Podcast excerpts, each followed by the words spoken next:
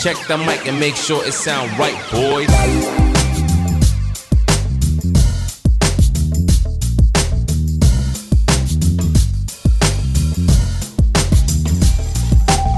Hola, ¿qué tal a todos? Sean bienvenidos a Opiniones Misceláneas, un podcast en donde opinamos de todo y nada al mismo tiempo.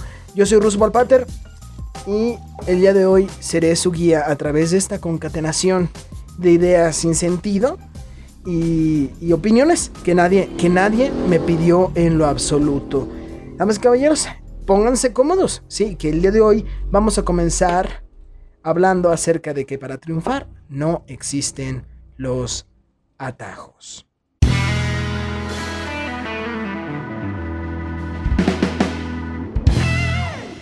Damas y caballeros, no existen las recetas mágicas, no existen los atajos, no existen las metodologías secretas para hacernos la vida más, más fácil. El, el BioShaker no sirve para nada, damas y caballeros. Esas, esas informeciales que nos venden eh, día con día no sirven para nada. No hay recetas mágicas, sí. Es de lo que quiero hablar el episodio de hoy. No hay atajos para lograr las metas en sí. Sí, esa es, esa es mi opinión. Pe- pero, pero me voy a explicar un poquito. ¿Qué quiero decir con eso de que no existen los atajos ni existen las, la, la, las eh, recetas mágicas para lograr hacer las cosas, ¿no? Puede, puede que, alguien, eh, que alguien te dé mil y un consejos, por ejemplo. Y abundan personas en internet, ¿no? Abundan personas en internet, eh, coaches motivacionales, eh, gurús de moda, gurús... Eh, de la nutrición y, y del crossfit y del ejercicio y del mundo fitness. Abundan mil y un personas allá afuera que te venden mil y un consejos para volverte millonario, para perder peso, para desarrollar tu masa muscular, para motivarte, en sí, para una infinidad de cosas que, que no hacen más que intentar mejorar tu vida, ¿no? Eh, vuelvo a lo mismo, ¿quién no quiere volverse millonario? ¿Quién no quiere perder peso? ¿Quién no quiere desarrollar a veces su masa muscular para verse mejor? Yo pienso que todos queremos eh, hacer este tipo de cosas para mejorar un poquito nuestra vida. Pero ¿qué pasa? Que hay muchas personas que te venden eh, mil, mil y un recetas para bajar de peso. Mil y un rutinas para quemar grasa y, y, y verte, verte bien. Pero creo que nada de esto sirve Si, si no hacemos las cosas. Y es por lo que te decía al principio que no existen los atajos si tú quieres triunfar en la vida. Y me voy a escuchar muy como, como coach motivacional, ¿no? Pero realmente te quiero hablar de la motivación y de que la motivación no te va a llevar, no te va a llevar a cumplir tus metas, ¿sí? Tú dirás, bueno, ¿qué me está diciendo él? Que la motivación no sirve. No, la, la motivación en sí misma no sirve, ¿sí? Eh, quiero hablarte acerca de la motivación y de la idea, de esta idea que yo considero eh, errónea, y aquí ya sé mi opinión acerca, acerca de la motivación. Estar motivado no sirve de nada, ¿sí? Eh, porque si no haces las cosas, si no te pones a trabajar en lo que quieres realmente, no vas a conseguirlo, ¿sí? No se trata aquí de estar motivado, no se trata de, de, de sentirse cómodo, no, se trata de simplemente hacer las cosas. ¿Quieres volverte millonario? Pues entonces trata de invertir tu dinero, trata de ahorrar mejor, trata de administrarte y trata de buscar la manera de cómo ganarlo, ¿sí? No basta esto de... Te, te tienes que levantar a las seis de la, a las seis y media de la mañana, o a las cinco de la mañana, o a las cuatro de la mañana, porque los millonarios se levantan antes. Dejemos a las ideas. Esos hábitos de, de millonarios te pueden servir para una y mil cosas, pero si no haces lo que realmente te va a volver millonario, que es eh, realmente tratar de ver la manera de cómo hacer multiplicar tu dinero. No importa cuántas veces te levantes a las seis y media de la mañana y te levantes a correr y te levantes eh, y leas un libro. No importa cuántos libros leas, si no te dedicas a la acción, ¿sabes? Vayamos al, al ejemplo de perder peso, ¿no? Eh, ¿Quieres bajar de peso? ¿Quieres eh, re, eh, reducir tu nivel de grasa? Aliméntate mejor. y haz ejercicio. Se trata de hacer, ¿sí? Hacer, hacer y hacer. Se trata de hacer las cosas. No hay que, no, pues voy a hacer este tipo de dieta y voy a hacer eh, que, que la dieta de la luna y, y la dieta del conejo. Eh, ¿De qué te sirve si lo vas a dejar? ¿De qué te sirve saberte completa la rutina de la roca si, si, si no la vas a llevar a cabo, si no lo vas a hacer? ¿No? ¿De qué te sirve escuchar tantas charlas motivacionales y ponerte música y, y eso si al final de cuentas lo vas a dejar y ya no lo vas a hacer? ¿Sí? Si, si me sigues un poquito, un poquito en este, en este rollo, no se trata de motivación. Es que no es motivarte. Es comprometerte. Creo que, creo que la cosa es, es comprometerte. ¿Sabes? ¿Quieres algo? ¿Tienes una meta? ¿Te acabas de poner una meta? No hay atajos. No hay atajos. Hazlo. Busca qué cosas tienes que hacer y hazlas. ¿Qué es difícil? ¿Qué es complicado? Sí, es difícil y es bien complicado. Pero no hay otra manera. Es muy difícil salir a correr todos los días, hacer ejercicio todos los días. Sí lo es. Pero es la forma. Es muy difícil abandonar el refresco, es muy, es muy difícil abandonar la comida chatarra. Sí, lo es, es muy difícil, no quiero subestimar. Pero no hay otra manera de hacerlo. No existen los atajos, a final de cuentas. No existen los atajos si a final de cuentas no estás comprometido con lo que quieres hacer. Se trata únicamente de estar comprometido. ¿Sí? No se trata de cómo te sientes. Se trata de qué estás haciendo en ese momento. ¿Sí? ¿Quieres, quieres ser médico? Estudia medicina y échale ganas. Dedícale tiempo al estudio. Lee, prepárate, estudia, repasa.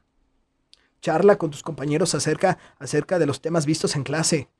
Hay una infinidad de formas de aprender, pero busca a aprender. Haz las cosas. ¿Sí? Y, y, y el problema es que, es que queremos hacer nuestras, nuestras tareas, que, queremos eh, ponernos a hacer ejercicio, queremos eh, ponernos a acomodar nuestro cuarto, pero únicamente cuando las cosas vayan bien y cuando nos sintamos motivados. Y es que el problema es que está, queremos estar todo el tiempo motivados. Queremos sentirnos todo el tiempo motivados. ¿Sí? Buscamos, eh, buscamos en, en, en YouTube eh, cómo motivarse para hacer ejercicio. O llegamos a, a, a buscar música motivadora en YouTube para, para poder hacer ejercicio. Se trata de lograr las cosas no por motivación, sino por compromiso. Es ahí donde radica mi opinión. Te estoy dando únicamente mi opinión. Eh, eso es como yo veo las cosas. ¿Sí? Si logras hacer, si logras hacer las cosas, aun cuando no te esté, aun cuando no te sientas motivado, ya ganaste.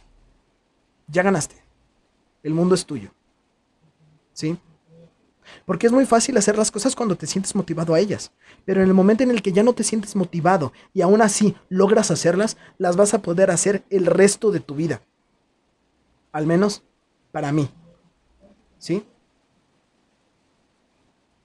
El, lo, lo repito, el día que puedas levantarte y ser capaz de hacer tu rutina, ya sea de ejercicio, ya sea de estudio, ya sea de, de tu dieta, de tu organización, de lo que sea, aún sin sentirte motivado y la puedes hacer, ya ganaste.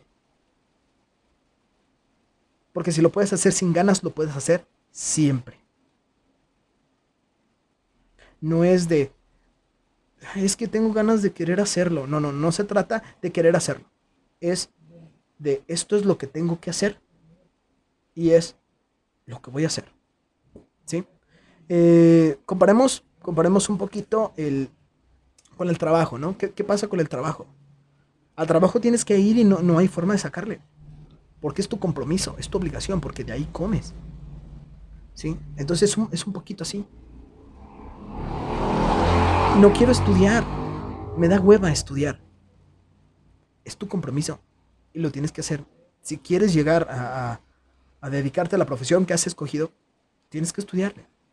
Y no es de estar motivado, no es de estar, eh, no es de sentir ganas, es de que tienes que hacerlo. Porque si es lo que tú quieres, entonces tienes que trabajar por ello. Y nada más. No es de motivación. Es de compromiso. Nada más. Esto es lo que opino yo. De nada te van a servir los atajos, de nada te van a servir las recetas mágicas. Si no estás comprometido y al cabo de un rato, lo vas a dejar. No existen los atajos. Si no se hacen las cosas de verdad. Es lo que yo opino. Los invito a Datos Random. Continuamos. Hola, ¿qué tal? Bienvenidos a Datos Random, que nadie preguntó. Esta es la segunda edición y el dato random que les tengo el día de hoy es que no se dice antisocial, ¿sí? Es común escuchar cotidianamente que alguien llama a otra persona antisocial tan solo por tratarse de alguien que no gusta de convivir mucho con otras personas o que es muy tímido o, o es muy introvertido y le cuesta socializar. Es, es, muy, es muy común escuchar... Eh, frases como de, no, pues es que no le gusta salir, es bien antisocial. O no, es que él, él, él es muy antisocial, él no convive con nadie. Damas y caballeros, el dato random del día de hoy nos dice que es un error referirse, referir, referirse perdón, a alguien eh, con la palabra antisocial. Ya que en realidad la persona antisocial dista mucho de, de ser esa persona tímida, de ser eh, esa persona... Eh, introvertida. Una persona antisocial es algo muy diferente, ¿sí? La palabra antisocial es algo muy distinto. Damas y caballeros, eh, la, la palabra antisocial hace referencia al trastorno, al trastorno antisocial de la personalidad, ¿sí? Eh, les quiero hablar un poquito acerca de, de lo que es el trastorno antisocial de personalidad. Eh, según Mayo Clinic, el, el, este trastorno, a veces llamado sociopatía, es un trastorno mental en el cual una persona no demuestra discernimiento entre el bien y el mal. Es decir, no, no puede distinguir entre lo que está bien o está mal e ignora los derechos y sentimientos de los demás. O sea, no, no es capaz, no es capaz de identificar eh, cómo se va a sentir la otra persona con, con, los, con las acciones que ella cometa, ¿no? Eh, las personas con trastorno de personalidad antisocial, es decir, las personas antisociales, eh, que se pudieran llamar antisociales en este caso, tienden a hostigar, manipular o tratar a los demás con crueldad o indiferencia. No muestran culpa ni remordimiento por su conducta, ¿sí? Una persona eh, realmente podría matar a alguien, una persona antisocial puede matar a alguien y no sentir culpa por ello. Eh, la verdad, es algo, es algo cruel. Las personas con trastorno de personalidad antisocial suelen violar la ley y convertirse normalmente en delincuentes. Son capaces de mentir, comportarse violenta o impulsivamente y tener problemas con el consumo de drogas y alcohol. Debido a todo esto, las personas que tienen este trastorno generalmente no pueden cumplir con responsabilidades familiares, laborales o académicas. Les cuesta muchísimo trabajo eh, comportarse bien en sociedad o ser, o ser unos ciudadanos responsables. Les cuesta mucho integrarse, ¿sí? Eh, algunos síntomas de las personas que sufren de este trastorno antisocial son el desprecio por el bien y el mal, ¿sí? Eh, usualmente tienden a recurrir a mentiras o engaños persistentes para explotar a otros. Eh, pueden ser muy insensibles, cínicas e irrespetuosas con los demás. Y usan el encanto y el ingenio para manipular a otros para beneficio o placer personal. Pueden ser arrogantes, eh, tener un sentido de superioridad y ser extremadamente persuasivos. Eh, una persona que tiene un trastorno antisocial de la personalidad, pues puede ser a veces una persona que es muy manipuladora, muy cruel. No, no diferencian entre el bien y el mal y son personas que no tienen eh, culpabilidad. ¿Crees que esto se asemeja un poquito a alguien eh, que simplemente no socializa? Para nada, para nada. Es algo completamente, completamente distinto, ¿sí? Eh, Cuando nos referimos a personas que no socializan, personas que son muy tímidas, personas que, que son muy introvertidas, el término más adecuado sería el de asocial, ¿sí? Eh, según Wikipedia, el término asocial se refiere a aquel individuo con una fuerte falta de motivación para participar en la interacción social y o la preferencia por las actividades solitarias, ¿sí? Simplemente la persona que, que no le gusta socializar. El vato que callado, que no le gusta hablar, que simplemente no le gusta eh, involucrarse socialmente con tantas personas. Nada más, ¿sí? Este término de asocial representa a las personas que no, se, no, les, no les agrada estar rodeados por multitudes, ¿sí? Y ojo, esto no implica que una persona social no tenga amigos. Desde luego, desde luego que puede tener perfectamente amigos y hablar con ellos por distintos medios, aparte de la comunicación en persona. Puede hablar con ellos mediante videollamada, puede comunicarse por chat, puede mandarse mensajes, eh, escribirse cartas, sin ninguna problemática, pero solamente con personas que él ha seleccionado y que son de su confianza y con las que se siente cómodo. Le cuesta muchísimo trabajo eh, ser sociable y extenderse en confianza con otras personas, pero eso no quiere decir eh, que sea eh, eh, que no tenga amigos. No, simplemente es no se le da socializar y ya. Y el término adecuado para este tipo de personas es asocial. ¿Sí? Simplemente se les dice asocial. Ser asocial tampoco, tampoco implica estar enfermo mentalmente. No es un, un trastorno eh, el ser asocial. Es solamente una, una forma de personalidad, ¿sí? Es una personalidad más, es una forma de ser, ¿sí? Simplemente hay personas que son asociales y personas que son más sociales. Así que ya lo sabes, ¿sí? Para la próxima vez que veas a alguien que sea tímido, no lo llames antisocial. Es más bien una persona asocial, nada más. Ese es el dato random del día de hoy. Continuamos. Muy bien, damas y caballeros, ese fue el dato random de esta ocasión. Y pues ahora eh, no queda más que hablar del segundo tema que nos, que nos compite el día de hoy. Y, y es este tema de, de, de no etiquetar a nadie. Hablemos de esto, de decir no a las etiquetas.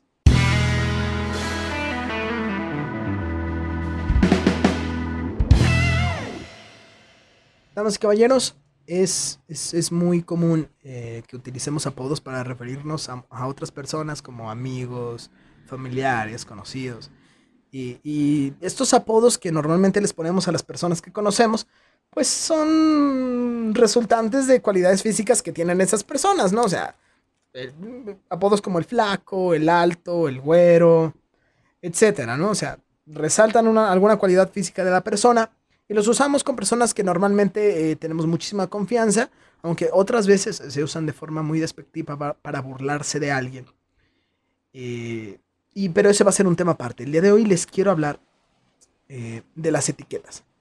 Las etiquetas también, también son, son como una especie de apodos que utilizamos para referirnos a, a, a personas y que resaltan alguna cualidad, que resaltan alguna cualidad, eh, pero resaltan cualidades bastante específicas.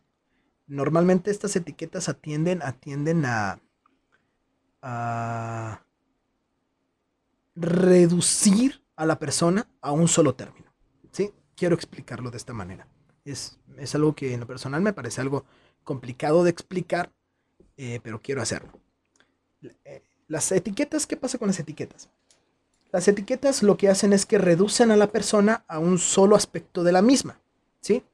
Por ejemplo, quiero, quiero hablar de las siguientes etiquetas. Por ejemplo, la etiqueta de mudo, la etiqueta de ciego, la etiqueta de autista, la etiqueta de diabético. Tengo un ligero problema con... con estas etiquetas o con el uso de las etiquetas. ¿Sabes qué, caballeros? ¿Y qué, qué hace?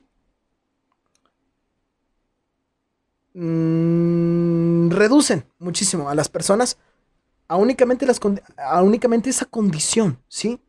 Por ejemplo, esa persona sordomuda, esa persona que nació probablemente con problemas para escuchar y que en un momento dado, pues debido a su sordera, No pudo, no pudo aprender el lenguaje, no pudo, aprend no pudo aprender a hablar. Entonces, normalmente los llamamos mudos, ¿sí? Y es muy común decir, oh, mira, allá va el mudo. O, eh, ve, dile al mudo que esto y esto, esto. Entonces, eh, tengo un ligero problema, damas y caballeros, con esta cuestión de las etiquetas porque reducen muchísimo a las personas, ¿sí? Eh, tienen un sentido práctico, sí. Sí, o sea, la, la persona, pues, es muda, ¿sí? Pero llegan a deshumanizar. ¿Por qué? Porque, por ejemplo, sigo manejando este, sigo en la línea de, del ejemplo de, de, de la persona sordomuda. ¿Qué pasa? Que esa persona no es solamente sordomuda. La, la, las personas, las personas tienen, son, más, son más que su condición, son más que su cualidad física, ¿sí? Las personas somos muchas cosas, ¿sí? Eh... Y hay personas que, que al final de cuentas, debido a esa etiqueta que la gente les pone o que la sociedad les pone, se terminan infravalorando, ¿sí? Eh, me tocó escuchar en, durante una de las clases, durante el, el, la universidad, el ejemplo que nos, que nos ponía una, una compañera que estaba trabajando con una persona, con un niño que tenía autismo. Y nos decía que, que tú llegabas con esa persona. Tú llegabas con el niño y le preguntabas, ¿cómo te llamas? Y el niño te respondía, ah, soy autista. Al niño le habían preguntado su nombre. Mi compañera le había preguntado su nombre, ¿cómo te llamas? Y el niño había respondido, soy autista.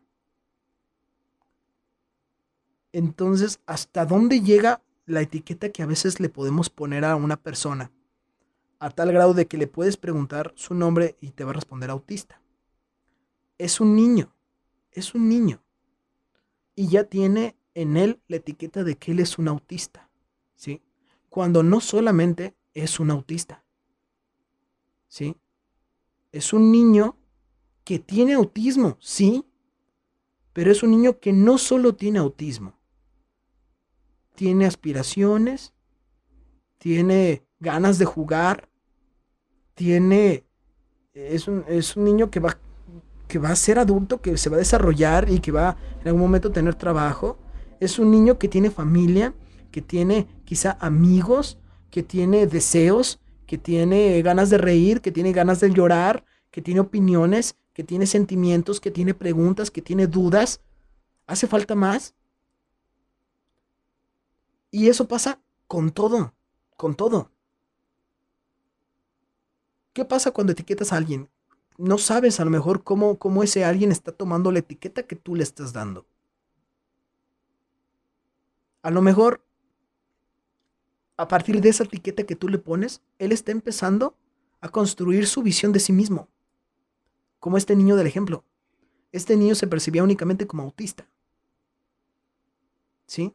¿Por qué? Porque quizás a lo mejor, a lo mejor es, su mamá no se cansaba de repetirlo.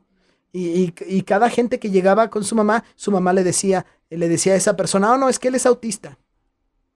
Y entonces todo el tiempo a lo mejor escuchaba que su mamá, que su papá, que sus amigos le decían, no, es que él es autista. Que sus hermanos le decían, no, es que él es autista. A tal grado de que tú le preguntabas su nombre y él te respondía, soy autista. Entonces es por eso, es por eso que, que quiero opinar en contra de estas etiquetas, ¿sí? No... No, no los llamemos autistas, no los llamemos diabéticos, no los llamemos mudos, no los llamemos, no los llamemos eh, X, ¿sí? No los llamemos gordos, ¿sí? Llamémoslos, si te parece, personas con, ¿sabes? Personas con. Ves a una persona que tiene autismo. Y, y te invito, te invito para que hagas este ejercicio mental, no, porque no es más que un ejercicio mental, ¿sabes? Porque decir el término, término ah, él es autista, eh, etimológicamente y, y a partir del lenguaje, pues es completamente correcto, ¿sí? No, no estoy tratando como que de, de, de quitarle la forma o desarticular el lenguaje, no estoy tratando de hacer ninguna especie de campaña, estoy solamente tratando de, de hacer un ejercicio mental, un ejercicio de reflexión de cómo a veces las palabras que utilizamos eh, le brindan a las personas que, que, las, que las reciben una descripción de sí mismos, ¿sí? Una concepción de sí mismos. y que tenemos a veces que ser cuidadosos con las palabras que utilizamos, y más cuando se trata de personas que tienen discapacidades. Porque una persona que tiene una discapacidad mental no percibe el mundo, no percibe la vida como tú y yo lo hacemos, ¿sí? Personas que tienen síndrome de Down, personas que tienen autismo, ¿sí? O algún otro trastorno del espectro autista, no ven, no ven el mundo como tú y yo lo vemos. Personas que tienen algún déficit cognitivo, sea del grado que sea, no ven el mundo como tú y yo lo vemos, ¿sí? Quitemos esas etiquetas de autista, dejemos de llamarlo, ah, tú eres autista. Llamémoslos por su nombre. Yo, yo te quiero invitar a esto. Si en algún momento, a lo mejor tú conoces a, algún, a alguna persona que tiene alguna discapacidad y que a lo mejor tú, tú, vas, a, tú vas a encontrar que las, muchas de las personas que rodean a esa, a esa persona, a ese individuo, la van a llamar a lo mejor por su etiqueta, ¿no? A lo mejor conoces a una persona que, que, tiene, eh, que tiene sordera, que le provocó eh, mutismo. Entonces, tú vas a conocer que a lo mejor esas, a, esa, a esa persona, los, las personas que lo rodean lo van a llamar como el mudo o la muda. Te invito a que investigues cuál es su nombre y lo empieces a llamar por su nombre. No te va a escuchar, obviamente, porque tiene sordera. Pero te puede leer los labios y puede identificar que, oye, eh, esta persona me está, me está llamando diferente. O hagámoslo con una persona que tenga autismo, ¿sí? El punto es que tratemos, tratemos de usar un poquito más la empatía. Y tratemos de llamar a las personas más como, como es su condición, sin poner etiquetas. No reduzcamos a las personas únicamente a su, a su condición física o a su condición mental, ¿sí? Seamos un poquito más empáticos. Cada quien tenemos un nombre. Llamemos, llamémosle, llamémosle a las personas por su nombre y nada más. Es lo que, lo que yo opino, ¿sí? Creo que esto es más humano. Creo que se trata, se, se trata de ser empáticos con los demás, ¿sí? Tengamos, tengamos tacto, yo pienso. Y es, es todo lo que quería opinar. Es todo lo que quería opinar en este, en este episodio. Y te quiero agradecer por, por el hecho de haberme escuchado, por el hecho de haberme visto, si estás en YouTube. Gracias. Gracias en verdad por... por haber permanecido hasta el final.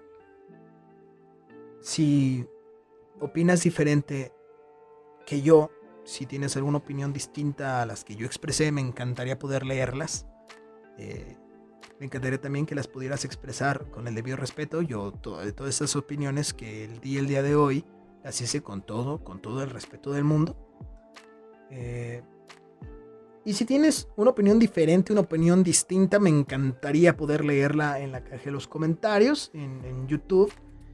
Y recuerda nada más que las fuentes de donde saco la información en las cuales me baso para hablar en este podcast, pues las puedes encontrar en la descripción de YouTube. Así que si estás en Spotify puedes ir a YouTube, ver las fuentes de donde tu servidor te está hablando o, o en qué se basó para decirte toda esta verborrea de ideas tontas, si así quieres llamarlas. Y pues nada, de paso, si te quieres suscribir te lo agradecería bastante. Pues damas y caballeros, no sé qué más agregar, no sé si hay algo más que decirles. Me pueden seguir en Instagram, estoy como ruso-p, ruso con doble Z. Ahí hacemos, eh, ahí hacemos en vivo eh, todos los miércoles a las nueve treinta de la noche. Hablamos de los temas que tú quieras, temas que tú sugieras y los vamos tratando allí. Mil gracias, mil gracias por haber, haber estado en este segundo episodio de Opiniones Misceláneas. Mil, mil gracias, me despido de ustedes y nos estaremos viendo. Nos estaremos viendo en un próximo episodio de Opiniones Misceláneas con más temas que opinar sin que me los hayan pedido. Hasta luego.